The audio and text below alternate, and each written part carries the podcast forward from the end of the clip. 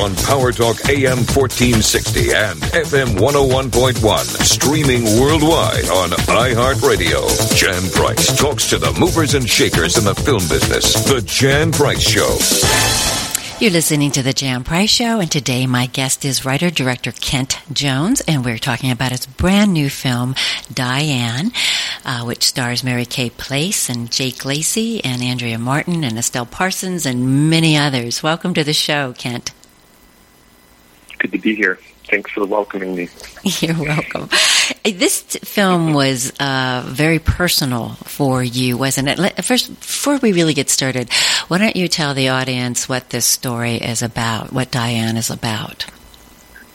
Um, the, the synopsis version would be that it's a movie about a woman played by Mary Kay, the titular character Diane, who's in her 60s, and she's someone who lives on a fixed income, and she really defines herself according to the way that she helps care for others, according to the people that she cares for. She's one of those people who brings food to people when there's been an illness or an operation or something like that, who's driving from one place to another. This is a very New England story, by the way. Um, to um, visit her cousin in the hospital who's, who's sick with cancer, to visit her aunts and take them places, um, and who are beloved to her and who are the whole world to her. And then to go and constantly check in on her son, who she knows has a drug problem. The son is played by Jake Lacy, uh, and who she goes through the motions of, you know, pretending with when he says, "Oh no, no, there's nothing going on. I'm just sick. Don't worry about me. I kicked that," you know, and she just goes along with it, but is always there to make sure that he's still alive and okay. At a certain point in the film, everything shifts, and she has to learn to start being with herself more. That's a very good synopsis, and then it goes from there. Uh, it, yeah. so, obviously, this film was very personal for you. Talk a little bit about why it was personal for you, and how the character of Diane, uh, how you developed her. Well, it's something that percolated in my mind for many, many years um, more than my mind. I mean, it just percolated within me, and it really started when all of my own great aunts and uncles were still around, very much alive and well when I was young. And I just had a desire to make a film that gave an idea of who they were and what the world was that I lived in. That was really the constellation of them. I just wanted to be around them. They were all New Englanders. They lived they were born on the um, border of Canada and in New York State, but they all settled in New England, really. And um, they went through very tough times, and a lot, some of them went through real tragedies, but they all had this beautiful stoicism, sense of humor, a real tenderness, um, a real vulnerability. They all meant the world to me. And so that was where it started. And it kind of developed over the years as I thought about it. It turned into a story of a mother and son. The son, um, at a certain point, it was a son that she had to care for because of a drug addiction. I had gone through that experience with a friend of mine. Um, he, had, he had gone down that road. Um, and you know, as is the case in the film, um, often with, with sometimes when the addiction, when the drugs go away, the addiction continues and takes on another form. Um, that was something that I knew about um, and that layer added. And then when I saw The Rainmaker, um, based on the John Grisham novel in 1997 with Mary Kay and some mother of a, of a boy who's dying of cancer, I thought, I'm going to write it for her. I already loved Mary wow. Kay very much, but when I saw her in that movie, I thought, there's no, this is for her. And so when we met, I told her what I had in mind, and you know, we met many years later, and she said, "Gee, I look forward to reading it. You won't be able to raise a dime, you know, with my name. You know, I'll worry about that." And you know, I wrote it after my own mother had passed away, um, and um, we were able to make it thanks to producers um, Carolyn Kaplan and Oren Moverman, Eddie Vaisman, Julia Lebedev, uh, Luca Borghese, and Doug Howe. So it was yes. a long road, and it was now here we are. Yes, now you here you are. Now you you uh, debuted this film. Did you debut it at Tribeca last year, the Tribeca Film Festival? Yeah, Yeah, yeah, we did actually. Yeah. And you won all kinds of awards. That was crazy. You Yeah, know? yeah. was just. Uh, my, my, my wife and I were there. My wife is a costume designer of the film. Uh, the film is actually dedicated to her. And um, we met when we were making the movie. And we were sitting there and we were told that the film was going to win something. And first it was cinematography. And we thought, well, that's lovely. And then they called me up for screenplay. And they, I went backstage and they said, no, you have to stay. And I'm like, gee, there's nothing else left. Um, so it we won Best Film as well. So that was uh, obviously a very nice moment. Very nice moment. That's huge. That's huge. It really is. So, what was that moment like for you? This is your you you you- you had another film, and we'll talk a little bit about that too. But um, what was that moment like? I mean, I have made other films. I've made documentaries. This is my first narrative film. Um, you know, I was back there. I knew Jane Rosenthal, the director of the festival, and I crossed paths with Bob De Niro. Um, I, I've, I've worked on many, for many years on many things with Marty Scorsese. Um, but, you know, uh, Bob's acting had, had permanently marked me when I was young. It was, you know, it's just a great, great. And I mean, suddenly there he was giving me a hug and giving me an award. I mean, yeah, it was overwhelming. I can imagine it really was a wonderful moment. So, talk a little bit about more about um, you know, there's a, the the movie evolves into. I mean, there's a lot of death in this movie. It seems like uh, it, It's true. Yeah. So, why that? Why why was that so important? It's not so much that it was important to have a lot of death. That's not it, really. What it is is that I don't. Loss is part of life. Right. You know, there's a moment when when Diane is is going to she's getting her nails done and get her hair cut, and she's an amazing actress named LaChance who um, is doing the doing her nails.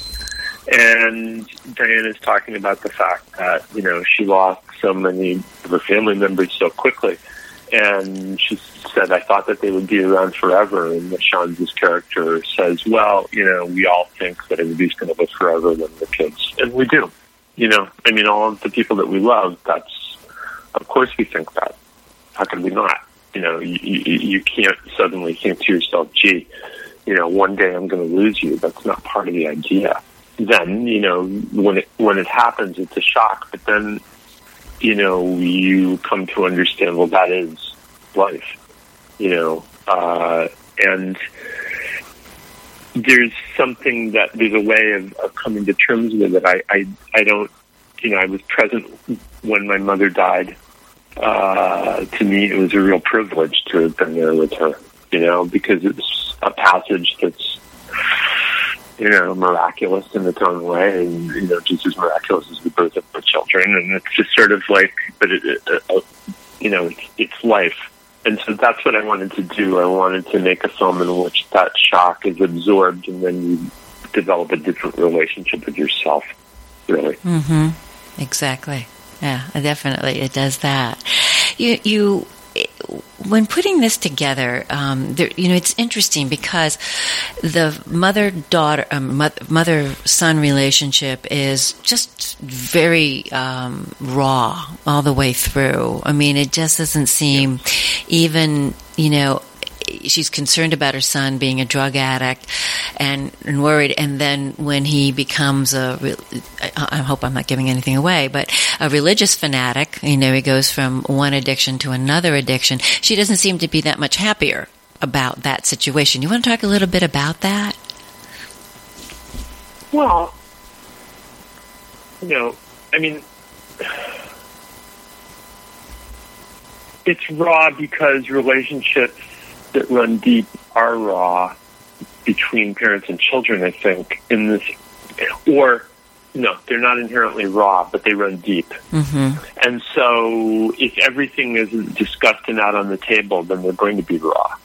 And so in the case of this mother and son relationship, there's things that have not been discussed because, you know, we all have things in our life at one point that feel too scary to discuss. So they always come back in other forms, you know, to us and until we come to terms with them.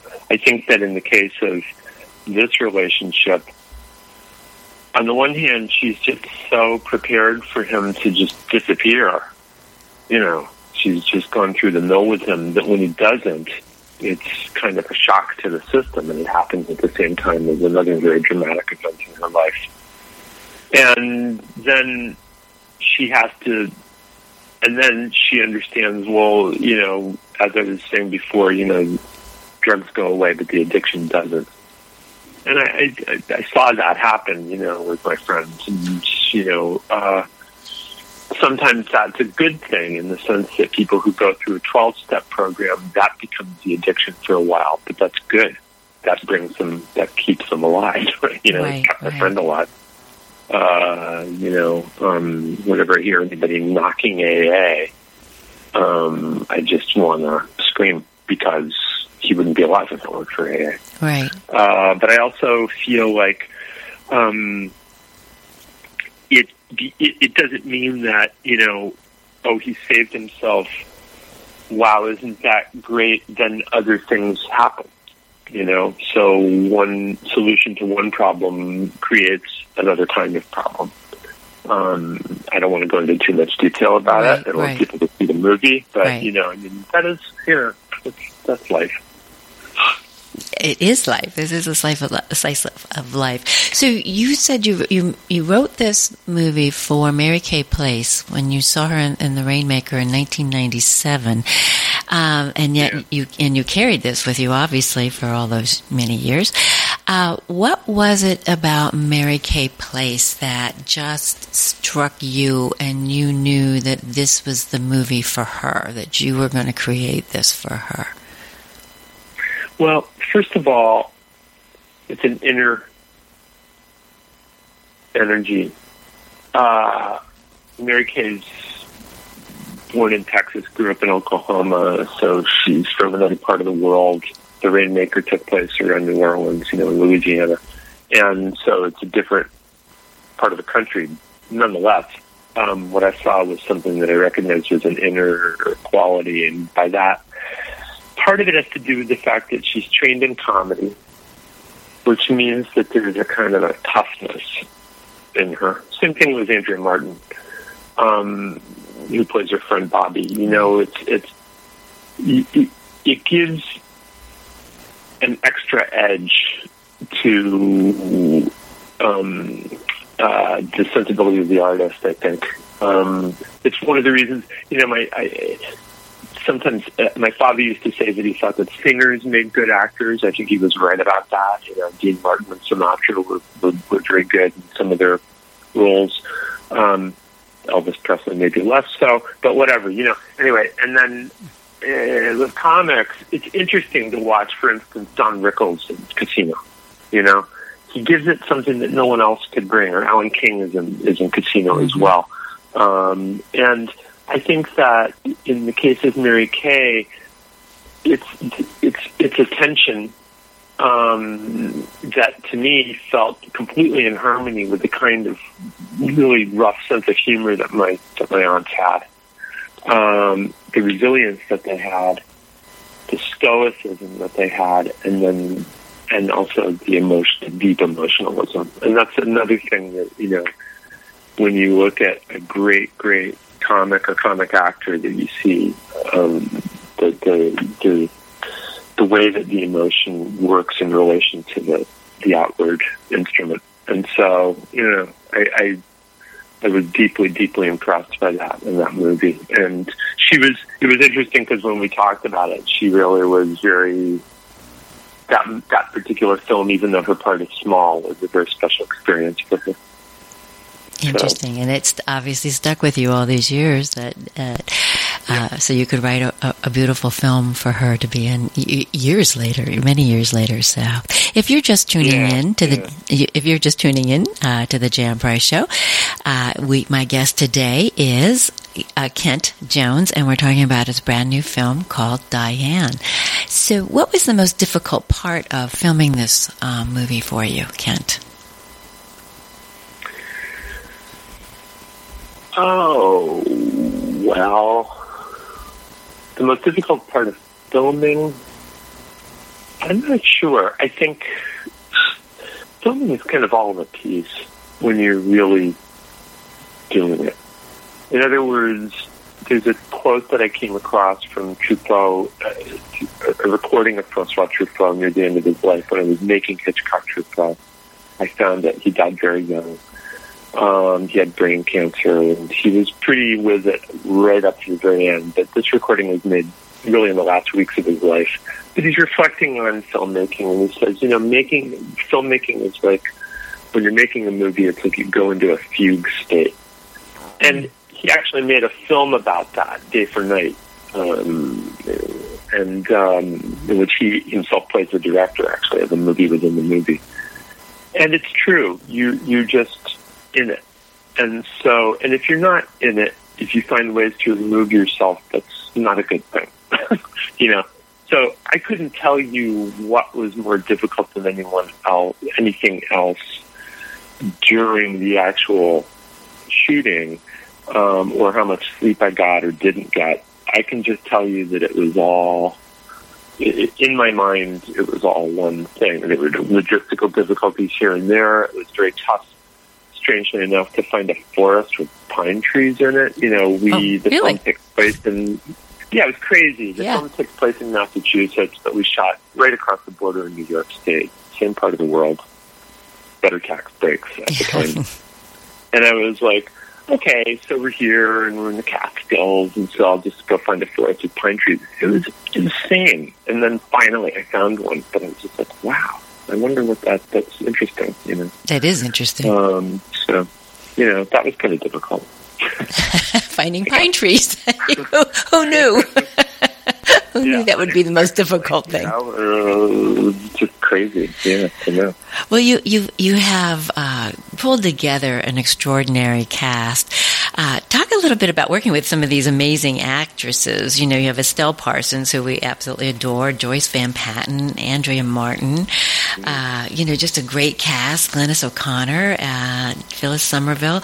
How did you and Deirdre O'Connell? Uh, how did you put all of these wonderful people, t- and of course Jake Lacy? And we do want to talk a little bit about his performance on this in this film. But how did you uh, Yeah. put the, this cast together? Because it's it's a great ensemble.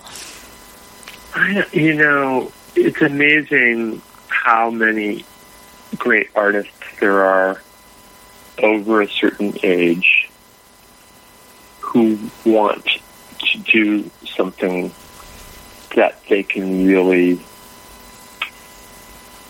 dig into. Andrea and Mary Kay, for instance, work a lot, and you know, but it's like I think that this this particular movie meant something different to them. Um, Mary Kay, obviously, um, since it was written for her, but it's it's um, you know, there's a lot of stuff that's being made, and a lot of it is really good. Um, but I think that there was this was layered in a way, you know, that maybe a lot of the people in the film were used to getting parts that were layered, just layered. And I think that at, at their age, and I think that, um, you know, when the casting director Jodi Angstreich and I started talking about names, and she started naming people, I was just like, ah, it's Estelle Parsons can read it, and you know, wants to read it, and you know, that would be great. Gee, I hope she likes it. And she just, you know, immediately said yes. And she was 89, by the way, when we shot. Now she's 91. Wow, and, really? um, yeah, no, I mean, absolutely incredible. The concentration, her, her, you know, that moment where she just gets up from her daughter's hospital bed and hugs Mary Kay is just always surprises me. It's just so spontaneous and beautiful. You know, um, she also directed a production of, a- of a um, uh, Last Days of Judas Iscariot about a year and a half ago that, that my wife and I went to see. We were just blown away. Incredible. Um, Dee Dee O'Connell, it turns out, uh, it, apart from being a great, great actress, also grew up in the same town that I did. She read the script and she said, "Where are you from?" And she recognized names. Uh, you know, it turned out I went to nursery school with her brother. oh my That was goodness! crazy. um, you know, um, Joyce Van Patten, someone that always loved. I just watched Mikey and Nicky again. I think not too long before we started shooting. I mean, you know, Andrea Martin, I just worshipped, um, Right. and I could I could do every single SCTV routine, you know, that she did. When she and I met up, you know, I sang that song to her that she did as Connie Franklin sang some of the most songs ever written. You know, the, the, one of the skits on SCTV. Oh, Um, my goodness. Yeah, she was just just incredible. Um, and Phyllis Somerville, who's now on Broadway in To Kill a Mockingbird. Um, you know, these are amazing people. Yeah. Um, and and I also, you know, Charles Weldon, who plays Tom, um, is an actor who I'd seen in movies. He was one of the. He was a beautiful, soulful man. He actually passed away in December from lung cancer, um, and I just consider myself so fortunate to have been able to work with him. But, but it's He a brought something so beautiful to the film. You know. Yeah, it's, it is a beautiful film. There's no question about that. Mm. Eh, talk about a little about Jake Lacy and where we've seen him before and his performance in this film, and and you know he is the one of the most pivotal characters in the film. And Well, I mean, I needed to find someone who understood what the particularly uh, imposing quality of being a junkie is all about. You know, the, the the imposing kind of like overbearing, swallowing up all the energy in the room quality. Um, the, you know, during and then after as well for a while. You know, during the recovery phase, maybe early on, and um, I, I I talked to a few actors, and you know, I wasn't quite feeling right. And then Oren was the one. Oren Moverman, producer, suggested Jake, and um, I really, really admired Jake's acting in Obvious Child, which is a very different kind of movie, a comedy with Jenny Slate. But I really loved his performance in that, and I loved his look. These, um, it seemed to me to live within the world of the story, and I also loved his performance in Carol, uh, Todd Haynes' film, um, and which is a different kind of enterprise altogether. We play someone who's very kind of sunny and cheerful at first and outgoing, and then is actually quite malevolent um, and doing something um, malevolent. So when he and I met, we just hit it off immediately, and we're from the same part of the world. He had a real understanding of the character, and I could not be happier than I was with Jake. Yeah, Really. Well, it, it, he does a wonderful performance. It gives a wonderful performance. Where can people see Diane uh, Kent? Um, it's opening. In, it, it's been opening in different places around the country. Um, it opened in New York and LA on um, March 28th, and then it's you know expanding. And so, um, and it's also uh, available for streaming. You know, but it's I want as many people as possible to see it on the big screen. I agree. Movies should be seen on the big screen. I totally agree. 100. percent Yes, 100%. I talk about that all the time on the show. Well, Kent, thank you so much for uh, being on the show. It's wonderful talking with you, and I wish you much success with Diane. Thank you very much. I enjoyed it. You're welcome. Go to the Jan Price Show on Facebook and learn more about upcoming shows. And while you're there, like my page, but also write some comments, whether you like the show or things you'd like to hear, uh, upcoming, and find out more about upcoming shows there. And to listen to the Price Movie Minute movie reviews and to listen to archive shows that you may have missed, go to thejanpriceshow.com. on Power Talk AM 1460 and FM 101.1. Streaming worldwide on iHeartRadio. Jan Price talks to the movers and shakers in the film business. The Jan Price Show.